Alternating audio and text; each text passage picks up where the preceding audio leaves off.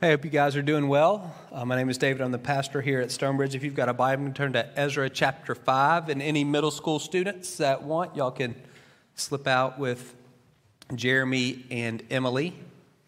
And Autumn, y'all say hello to Autumn and her husband Javon, our newest staff members. Autumn and Javon just came, uh, moved back after st- several years in New Zealand. Javon was studying to be a master carpenter, and they were youth pastors there in a local church. We're really excited to have her uh, on board with us. She'll be helping uh, in student ministry and helping Bo uh, lead worship. So, y'all make a point to reach out to them. Uh, one thing about the women's retreat, you heard Luke uh, mention. Uh, several of you are saying you'd like to come to some, but you can't come to all. Recognize it's difficult for many of you to do a Thursday night and an all day Friday. Uh, you can now sign up kind of a la carte based on the sessions that work for you. You can do that online. If you have any questions about how to do that, email Kim, kim at stonebridgemarietta.org, and she can walk you through that. So, again, that's this week. We need you to sign up by tomorrow. So, you got to make a quick decision, but you can sign up for the sessions that work for you schedule wise. Uh, we would love to see you for as much of that as you can come to. Uh, I was thinking about autumn and thinking about autumn, the, the woman, not the season, made me think of Jim Cagle. Many of you know Jim. Uh, we have five people on our staff who are here directly because of ties to Jim Cagle. Jeremy Morris, Matt Nelson, now Autumn, Kaylee Freeman, who was leading worship here, was on our staff until about a year ago when she um, resigned to take care of her kids, and Luke Bentley, who's working with our fourth and fifth graders all of those folks came through Lassiter High School FCA, and Jim was a faculty advisor for that FCA for years. And if you ask him, he'll say, "Well, all I did was you know turn on the lights or whatever." He's he won't tell you anything, but he did a lot more than turn on the lights. He created this atmosphere for these students to grow in the Lord, and he invested in them and allowed them to invest in one another. And we have the benefit of that. We have people who came through Lassiter FCA in children's ministry, student ministry, and adult ministry. You know, it's a corny slogan, but we use it. Do your deal. Like, what's the calling? What's the good works that God has created in advance for you to do? And for Jim's, in that season of his life, it was Lassiter FCA. And it can be easy at times to think, I, what influence do I have? I'm in an environment that maybe is uh, hostile to a certain degree to faith, or I'm not allowed to openly share, or you know, or these kids are a lot younger than me, or whatever the reasons are that we would give for being useless. And I want to encourage you it's not true. God has you where you are for a reason. Ask Him, God, how do you want to use me? How do you want to use me to spur other people on to love and good deeds? How do you want to use me to love and to bless and serve other people? And I promise you, He will use you in ways that you can't imagine. So you think about that when you see Jim. And if these guys don't work out, then you blame Jim. It works out well for me either way. All right, Ezra 5. Let me give you a big recap. Try to get your mind around everything that we've been saying. 586 BC, the Babylonians, they level Jerusalem. They level the temple, they break down the walls, they burn down every building. They level all of the other fortified towns in Judah. They take off all the treasures of the temple and they deport at least 10,000 of the best and the brightest. They just leave behind the poorest of the poor. 539, new king of the hill, his name's Cyrus. The Persians have overthrown the Babylonians. God stirs his heart. He is not a follower of God, but God stirs his heart to issue an edict to say to all the Jews who've been deported, who've been living in exile for decades, any of y'all that want, go home. Go back to Jerusalem and rebuild the temple. And 42,360 of the Jews choose to do that. They come, they return to Jerusalem, and then they begin 538, 537, somewhere in there. The dates are a little fuzzy. They rebuild the altar. So now we've got worship has been reinstituted in Jerusalem. And then they begin shortly after that to rebuild the temple. But then they come uh, face to face with some opposition. There's some locals who've been living there for decades while the Jews have been in exile, and they take offense at what the Jews are doing, and so they intimidate them and they frustrate them and they frighten them, and the Jews quit working on the temple. 16 years, they don't do anything. They're living in disobedience for 16 years. their flesh patterns kind of kick in, and what initially maybe was a response to some fear and some intimidation, they just get selfish. They just get focused on themselves. They start rebuilding their own houses, and they neglect the temple of God. And so then in August of 520, God sends a prophet named Haggai who says to the people, Y'all got to get to work. You need to get to work. This drought that you've been experiencing, this famine that you've been experiencing, all of that's because you've been disobedient. Get back to work. And to their credit, in September of 520, the people begin to, re- begin to rebuild the temple again. And then from October of 520 to February of 519, God works through Haggai and another prophet named Zechariah to call the people to repentance and to encourage them to keep working, to keep at it. And that's what we've been looking at for the past several months. And today we want to look at 29 verses. We're going to skim most of it. There's five verses that we're going to focus on. The other 24, it's really just it's a it's copies of official correspondence between a guy named Tatnai, who is the Persian governor of the area. It's called the Trans Euphrates, where Jerusalem is, and Darius, who's the new king. So they're writing back and forth about the Jews and about the work that they're doing. And it's not that it's unimportant, it's just repetitive. And so we're going to skim that. What I want us to focus on are the first five verses that we're going to look at in chapter five. And I want you to try to look at them through the lens of the election. Uh, that's what we're going to try to talk about, and we'll see if we can be equally offensive to everybody in the room. Now, Haggai the prophet and Zechariah the prophet, a descendant of Iddo, prophesied to the Jews in Judah and Jerusalem in the name of the God of Israel who was over them.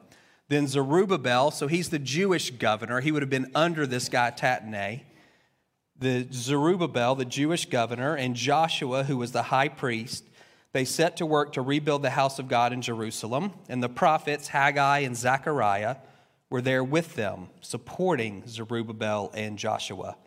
At that time, Tatnai, who was the governor of the Trans Euphrates, and Shethar Bozenai and their associates went to them and said, Who authorized you to rebuild this temple and to finish it? They also asked, What are the names of those who are constructing this building? But the eye of their God was watching over the elders of the Jews, and they were not stopped until a report could go to King Darius and his written reply be received. So the guys, the Jews are rebuilding the temple in obedience to the Lord. This guy Tatnai comes, and I feel like it's an accusation. I don't feel like it's a genuine inquiry. I think he's saying, he's, you know, who gave you permission to do this? And by the way, can I get your names? That to me is pretty intimidating if you've got a guy, an official coming and saying, I want to take your name and I'm going to send it back to the king. And so he sends a letter saying, who, Darius, what, what, what's going on here? I'll read you a little bit of the letter. Uh, here, chapter 5. The king should know that we went to the district of Judah to the temple of the great God, and the people are building it with large stones and placing the timbers in the walls. And the work is being carried on with diligence and is making rapid progress under their direction, that is, under Zerubbabel and Joshua's direction. We questioned the elders and said, Who authorized you to rebuild the temple and finish it? We also asked them their names so we could write down the names of their leaders for your information. And then the Jews, their response is, Well, Cyrus. Darius is two times predecessor, not the guy immediately before Darius, but the guy before that. He's the one who said it was okay for us to build it. So Tatnai closes his letter. If it pleases the king, let a search be made in the royal archives of Babylon to see if King Cyrus did, in fact, issue a decree to rebuild this house of God in Jerusalem.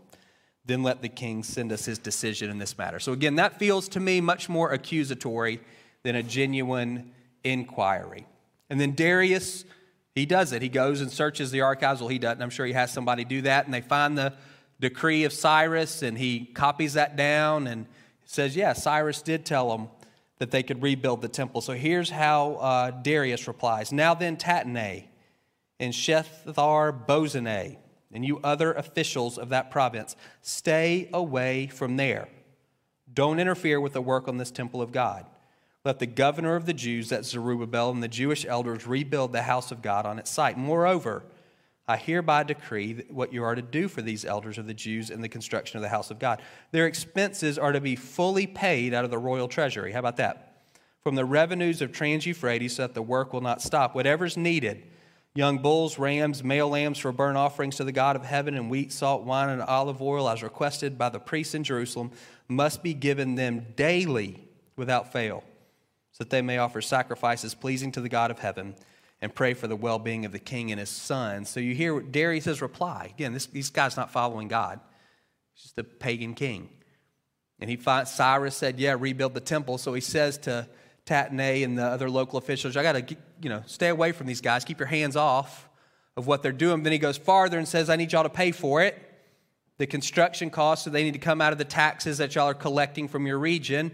And then, even farther than that, I need to make sure that you're giving the Jewish priests what they need to offer sacrifices and offerings, what they need to worship their God. So you give them whatever animals they need, you give them wine, salt, olive oil, whatever, whatever they say they need to offer daily sacrifices to worship God, you give them that. And they'll make sure that they're praying for me and for my sons. Pretty astounding. It's pretty astounding. We'll talk more about the rebuilding of the temple next week. Again, today I want to focus just on those first five verses. And if there's anything that we can pull, uh, thinking back on the election that apparently is still still isn't over. So for you, some of you, you feel like, hey, Joe Biden, that guy's an answer to prayer. And some of you feel like Joe Biden, that guy's a big mistake. Some of you are looking at Cobb County and you're thrilled that it turned blue. And some of you are troubled and some of you are upset and some of you are a mixed bag. You're not really sure how you feel. And again, so hopefully this will be stepping on everybody's toes equally. From the first five verses, there's only two things I want you to remember. I want you to walk out of here with two thoughts. One, the importance of sitting under the Word of God. And two, to remember that our assignment doesn't change. Those two things sit under the Word of God, and your assignment hasn't changed. So we've got these prophets, Haggai and Zechariah, and they're a gift to the returnees. As soon as they start rebuilding, they run right back into the same problem they had 16 years before. When they started rebuilding the temple 16 years before, there were some locals who didn't like it. And so they started pushing back and they intimidated them. They frustrated them. They discouraged them. You can read all about that in the beginning of chapter 4. And now they've begun to work again, and the same thing happens. You got the government official with his clipboard coming around and saying, Who told you you could do this? And let me have your name. I'm going to tell the king. That's a scary thing if you're part of this kind of bedraggled minority without any political power to have your name passed up to the king. That's not making anybody sleep good at night. But that's what Tattenai is saying to the returnees. And they have a choice in that moment. What are we going to do? We've been looking at the words of Haggai and Zechariah for the past couple of months, and they're wonderful. You can think about some of the things God has said to the people. Most, I think, for us in Haggai, when he says to them on December, I think it's 18th of 520 BC, he says, From this day on, from this day on, I'm going to bless you. There's a clear line of demarcation, a line in the sand. Things are going to change for you guys. But things don't change immediately. Think about Zechariah's eight visions that he has that night that we've been looking at. These words of encouragement. I'm going to rebuild the temple. I'm going to rebuild the walls of the city. It's going to be uh, more glorious than it was before. I'm going to judge the nations that have judged you. None of those things have happened yet. The wall's still in ruins, the, the, the temple's a bunch of rubble. The Persians are still on the throne. And they have a choice. What am I going to believe? Am I going to believe what Haggai and Zechariah are saying to me, even though I can't see it? Or am I going to believe what I can see with my eyes here on the ground? And am I going to get scared again? And am I going to get discouraged again? And am I going to quit again? Those are the two choices. Are they going to be shaped by the word of God to them through Haggai and Zechariah? Or are they going to be shaped by what they're seeing with their eyes on the ground? and the threats, the intimidation of Tattenai and the locals. And to their credit, they choose to sit under the ministry of Haggai and Zechariah, to allow those words to be the formative ones in their life. What about you? And what about me? 2018, the Nielsen group did a, did a survey. How about this? The average American consumes 11 hours of media a day. So for some of y'all, that's how long you're awake. 11 hours a day. That's computers, phones, TV, print, all of it across the board. We're sitting under the influence of Hollywood and Madison Avenue and Washington, D.C., and Facebook and Instagram and Google and the way they curate what we see. We're sitting under their influence 11 hours a day. Even if you're not doing that much, you're doing a lot. And we're fooling ourselves if we think that doesn't influence us. If we think that's not shaping our hearts, if that's not shaping our minds, and that's not shaping our values and our priorities and our perspective, we're fooling ourselves. The guys who are behind that, this isn't a conspiracy theory, it's just reality. The guys who are doing those things are really smart and they're really greedy. And the way they make their money is to get us to buy what they're selling. They are really, really good at it. And if we think we are not influenced when we consume six or eight or 10 or more hours a day of, we'll just call it secular, just not in the sense of bad, just in the sense of not God, secular media, secular influence, if, that, if we think that's not shaping us, we're fooling ourselves. I'm not saying unplug and quit. Like that, that ship has sailed. What I'm saying is, how much time are you spending sitting under the Word of God? I don't just mean reading the Bible.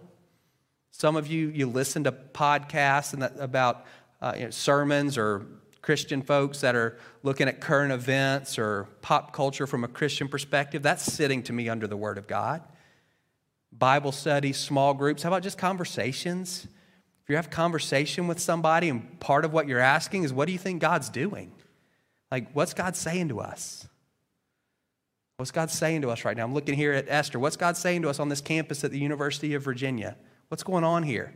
Are you ever asking that question? All of that to me is sitting under the Word of God. It's not just reading the Bible, that's a primary piece for sure. But it's all of the ways that we're saying, and again, it's not just consuming or not just reading, it's actually putting myself under the authority of what God is saying. God, I'm going to allow what you're saying to me to shape my worldview, to shape my value system, to tell me what is right and what is wrong, to tell me what is a legitimate problem and a legitimate solution to those problems. I'm going to allow all of those things to flow from your word, not necessarily from Washington or Hollywood or social media. How much time are you spending I was thinking this maybe my lack of faith. I'm like, we're not, we're not going to get to 11 hours. And I think that's all right. But can we move the needle a little bit? Can we take a step towards sitting under the Word of God? Otherwise, you're allowing yourself and the deepest part of who you are to be formed and shaped by someone other than Him. And I guarantee you, whoever is doing it is not as wise as him, is not as loving as him, is not as kind as him, is not as righteous as him, is not as just as him, and doesn't have your best in mind to the degree that he does. So, why would we allow somebody who's less than him to shape us so fundamentally? But we do it all the time. The importance of sitting under the Word of God. I read the Republican platform and I read the Democratic Party platform. Neither one of those things is a pure reflection of the Word of God. That's not news to you. But it's true. Thinking about this election, neither one of those parties is a full representation of what God's desires are for us as a community and for our nation. We want to be shaped by His Word more than by any party platform.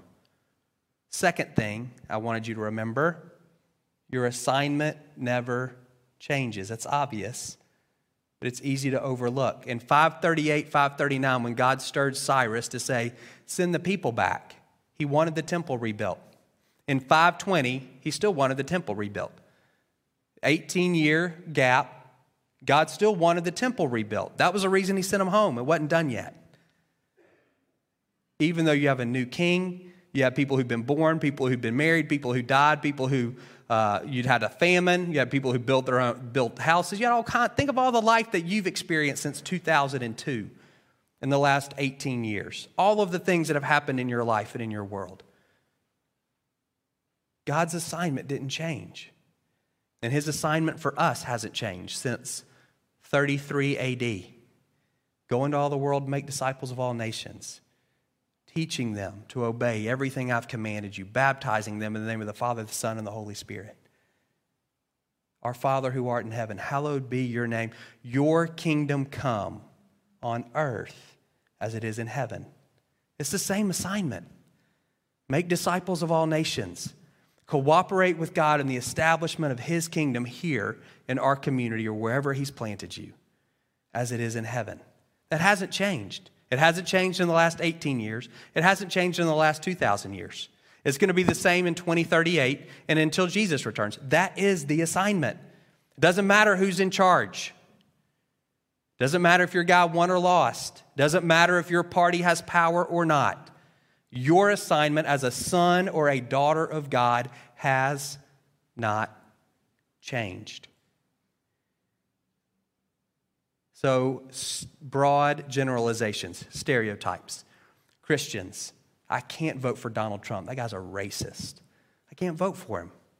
Look at what he's done. It's not just that he hasn't brought people together, he's actually exacerbated racial tension. Seems to have kind of made a living on that over the last few years, maybe most recently, at least, in a debate. He can't even, he struggles to condemn white supremacist groups. The Washington Post does a poll in January 80%, 8 out of 10 black Americans say that guy's a racist. And so you've got Christians in the capital C church, evangelical Christians, like, I can't vote for that guy.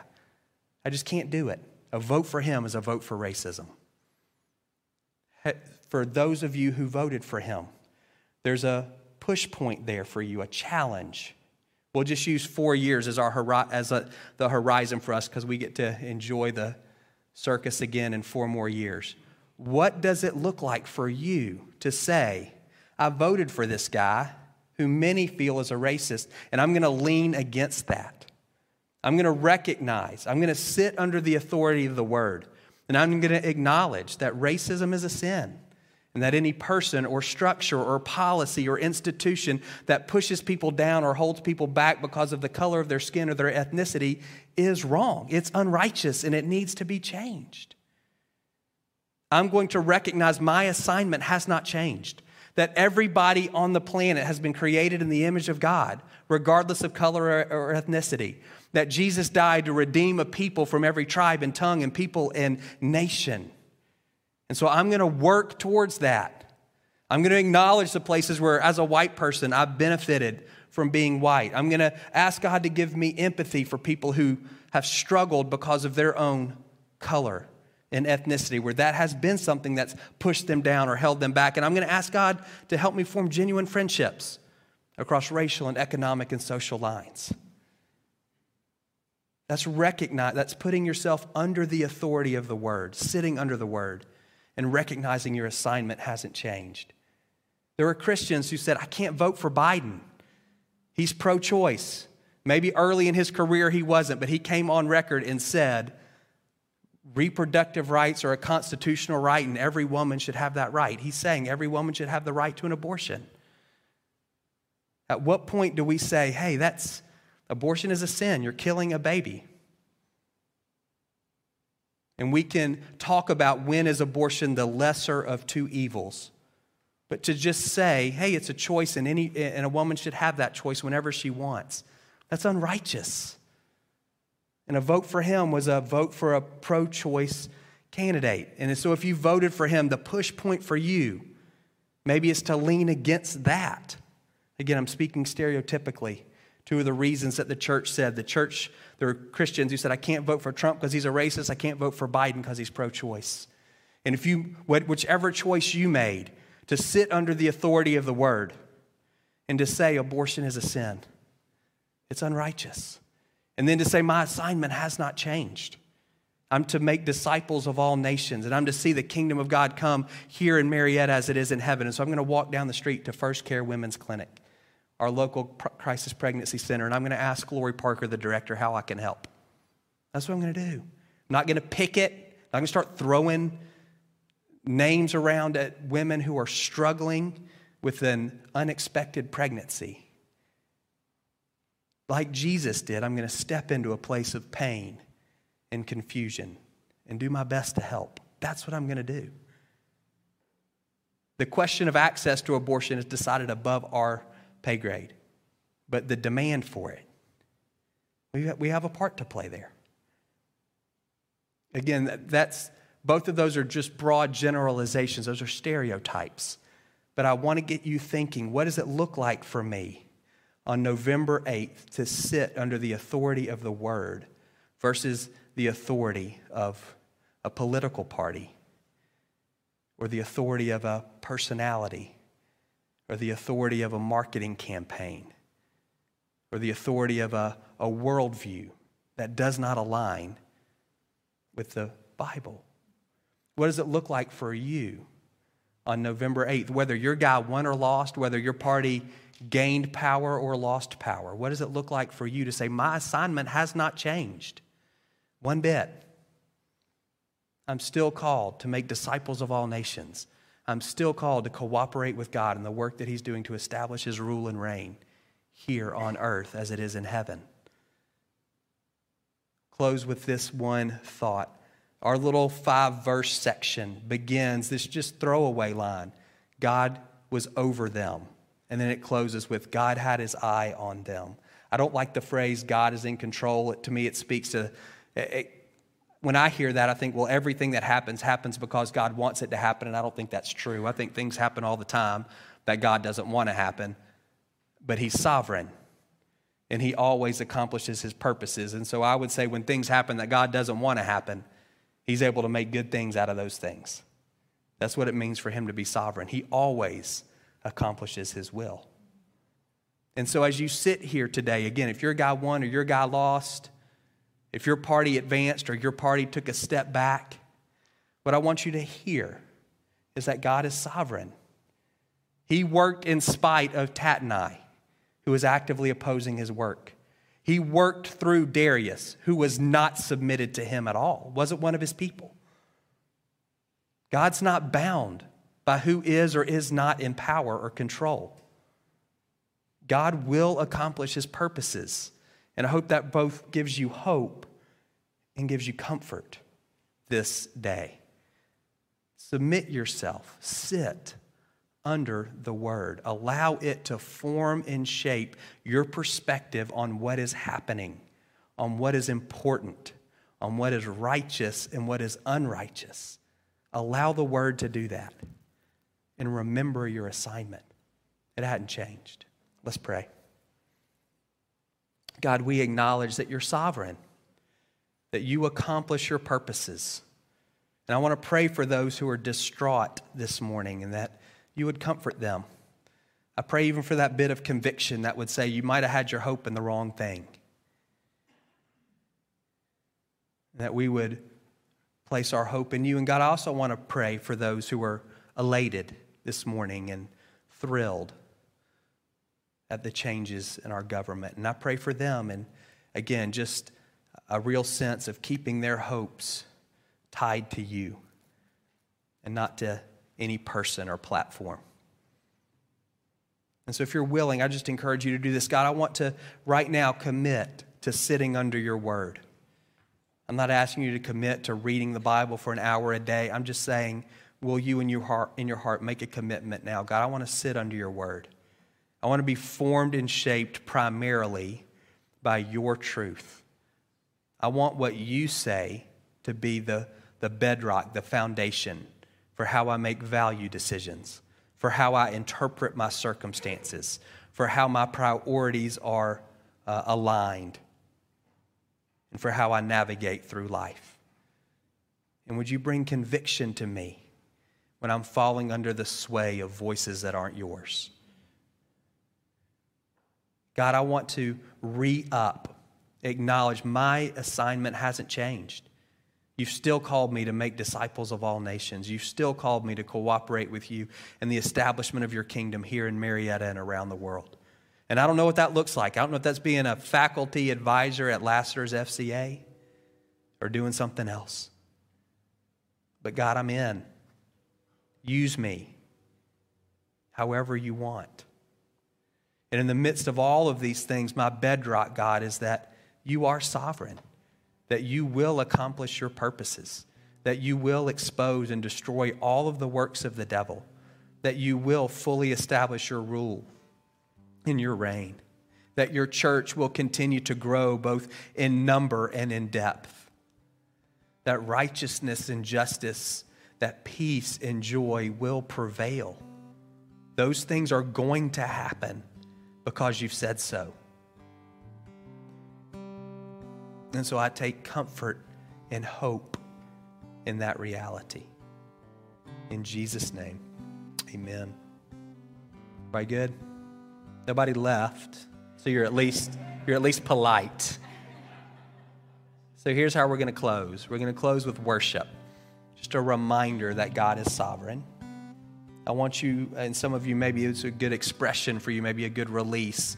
The altar will be open. You can come and pray. You can pray for yourself. You can pray for our city. You can pray for our world. We won't mess with you. You just come and pray. You can kneel or you can stand. Some of you came in with concerns, and if We've got some prayer rooms over here in the, the room next door. If you want to talk with somebody and have them pray with you about a need that you brought in this morning, we would love the opportunity to do that. And Bo will dismiss us in about three or four minutes. Good? All right, you guys stand and respond how you're feeling led.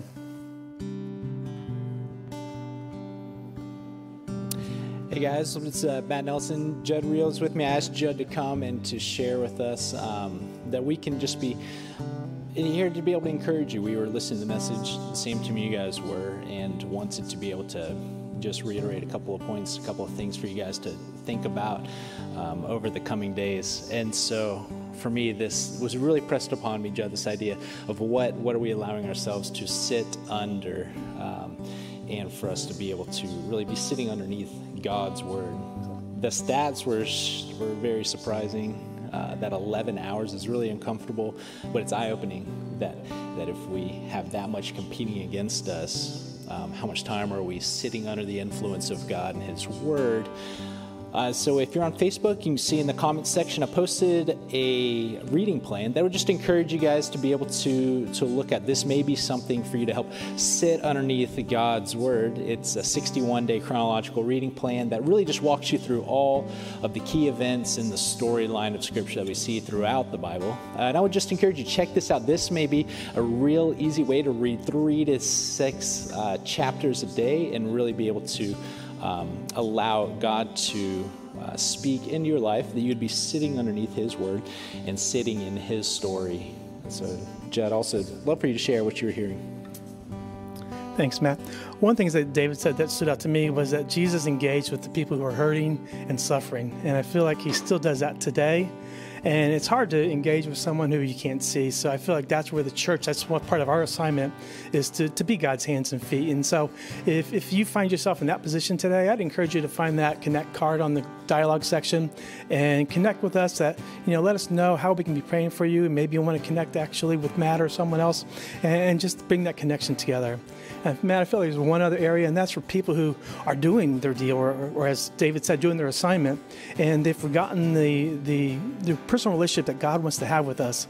That it's not just about doing the work, but that He wants to know us and wants to be known by us. And so I encourage you that, you know, sometimes we go through dry spells and we need a brother or sister to come alongside of us and pray for us or pray with us. And if that's you today, I, again, I encourage you to look at that Connect card and connect and let us know how we can be praying for you because it's our heart and desire to see you thrive in what God has for you. All right, thank you, Jed. I'm, I'm, just glad you guys could be able to join us again. We're praying for you, remembering you, we're talking about you, we care for you, and uh, we pray that pray that today can just be a, a blessing to you today. Hope you guys have a great day. Thanks for joining in.